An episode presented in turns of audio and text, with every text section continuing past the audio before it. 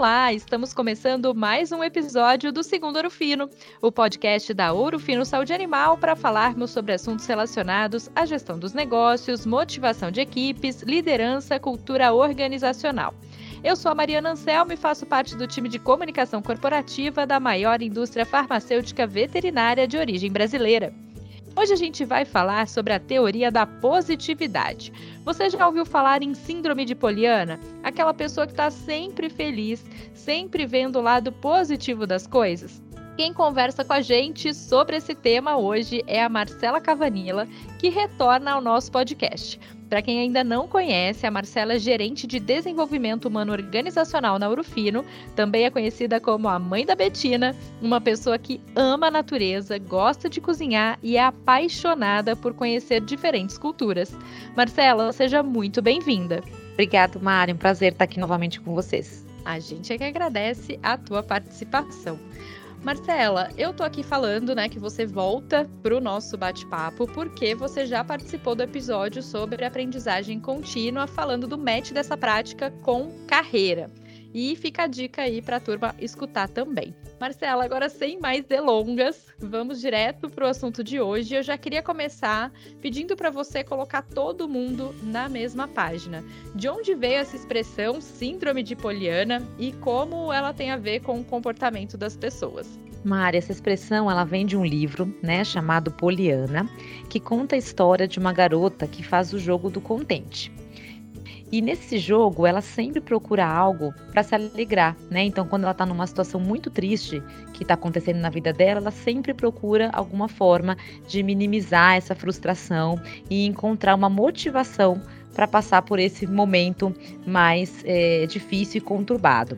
Então, quando você me pergunta se tem a ver com o comportamento das pessoas, a resposta é sim, porque está diretamente relacionado a uma atitude né, que eu posso optar é, e decidir para poder enfrentar algum acontecimento que não me deixou feliz em determinado momento. E Marcela, qual é a importância da felicidade na vida das pessoas? Mari, essa pergunta é bem valiosa, né, e profunda. Eu acredito que o primeiro entendimento que a gente tem que ter e reflexão é que a felicidade não é algo que a gente vai encontrar todos os dias de maneira plena, até porque a nossa vida ela é cheia de turbulência. Então, o que a gente tem que ter em mente é que a felicidade vão ser só episódios, né, eventuais que nos faz sentir vivos, né, e alertas, que mostra para a gente toda essa vitalidade que a gente tem. É, então, quando a gente tem essa consciência, eu acho que a gente consegue lidar melhor com as situações e desafios que a gente vai enfrentar no nosso dia a dia. E como que a gente transporta tudo isso para o ambiente corporativo? É, quando a gente fala sobre como é que a gente lida né, com situações não tão felizes, não tão prazerosas para nós, com frustrações, e aí pode ser frustrações porque eu ainda não consegui o cargo que eu queria, ou porque eu tenho que fazer uma atividade que eu não gosto tanto. É, são experiências que a gente pode encarar de diversas maneiras, né?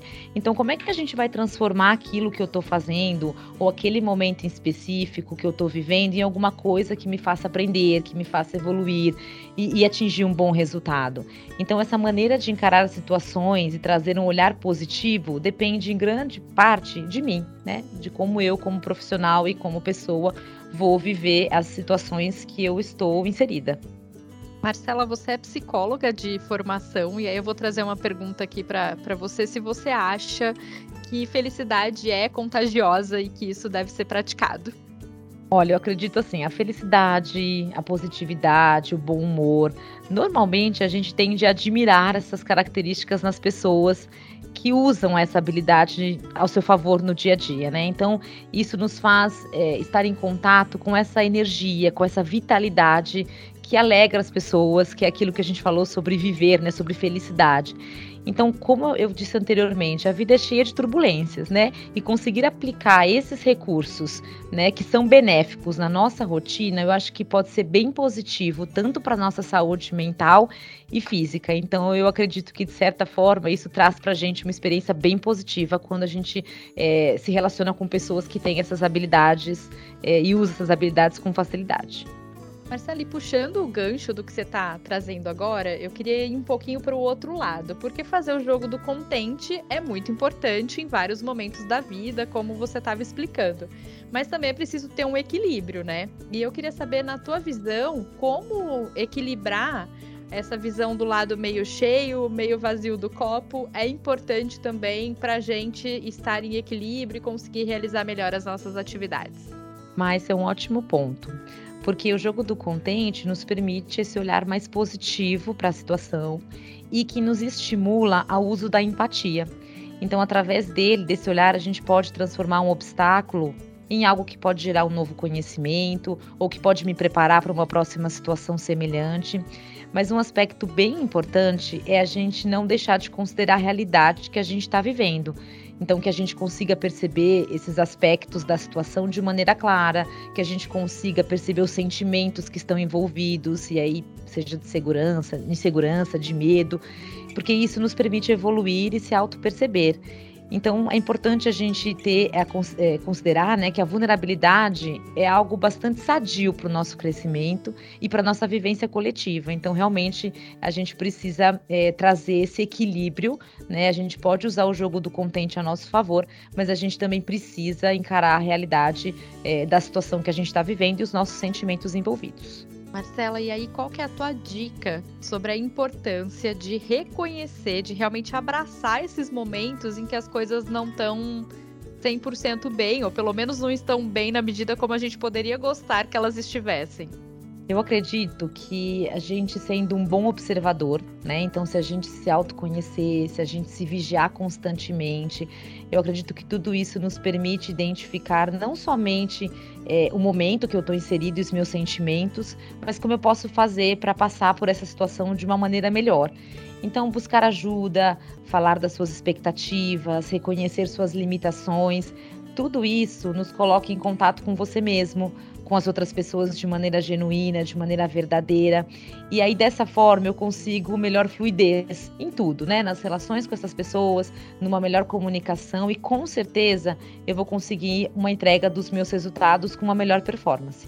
Mas você trouxe agora uma questão que é das relações interpessoais, né? Porque tem um aspecto de a gente olhar para dentro e aí tudo do autoconhecimento envolvido, como você já já trouxe aqui na tua fala, mas tem a nossa relação com o mundo. E aí, pensando até nas redes sociais, por exemplo, o mundo hoje ele traz uma série de exemplos de positividade, de perfeição, até num, num certo excesso, né? Muita gente compartilha só o que tem de bom as outras pessoas acabam tendo uma visão parcial, né, de, de, tudo que acontece, e isso também pode trazer uma certa desconexão, né? Então, aquilo, ah, eu preciso ser assim, mas aí eu não sou e eu me frustro, então a gente acha esses, esses momentos, né, na, na vida.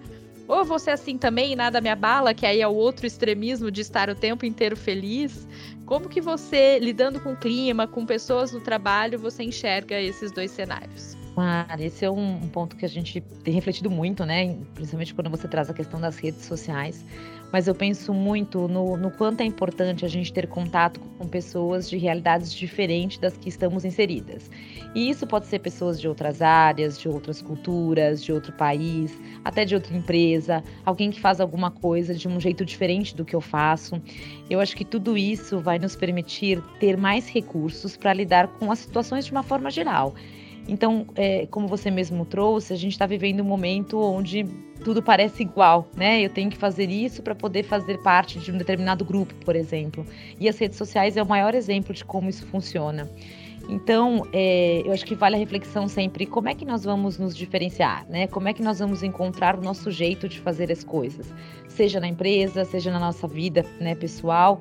Então, acho que a gente precisa estar atento né, a, a, nós mesmos, ao mundo à nossa volta, é, ao outro, né, nos questionar sempre em relação às nossas atitudes, como é que a gente busca aprender novas coisas de diversas fontes, como é que a gente nos desafia Então, acredito que tudo isso vai nos fortalecer para a gente lidar com essa realidade que é uma realidade que veio para ficar. Marcele, para a gente encerrar, então eu peço aqui para você compartilhar com a gente a sua fórmula, a tua receita, para que cada um de nós que estamos aqui, né, te ouvindo, para quem está ouvindo a gente aqui no Segundo Ouro Fino hoje, possa assumir a poliana que há em cada um de nós de uma maneira equilibrada para atingir resultados sempre melhores e sempre superiores. A minha dica aqui, Mari, é que a gente sempre pode é, nos tornar pessoas melhores. Então, assim, para isso, é, sempre vai ser importante a gente é, estar atento, como eu comentei, sobre como a gente se comporta, quais são as nossas limitações, com as nossas fortalezas e como é que a gente pode transformar o que a gente vive e quem a gente é. Então, a minha dica seria: a gente sempre pode ser uma pessoa melhor.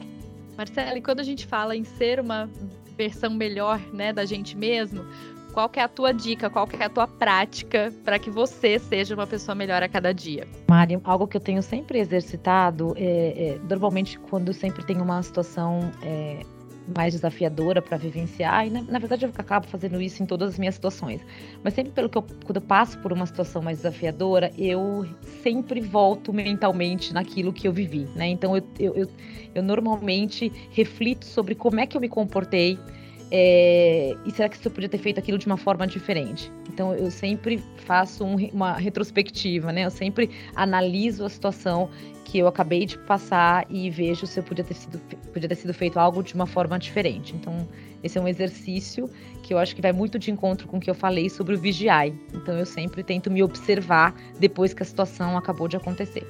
Excelente, Marcela. Muito obrigada pela sua participação com a gente hoje. Mari, prazer. Muito obrigada, viu? E obrigada também pela sua companhia. Abraços e até o próximo episódio. Tchau, tchau!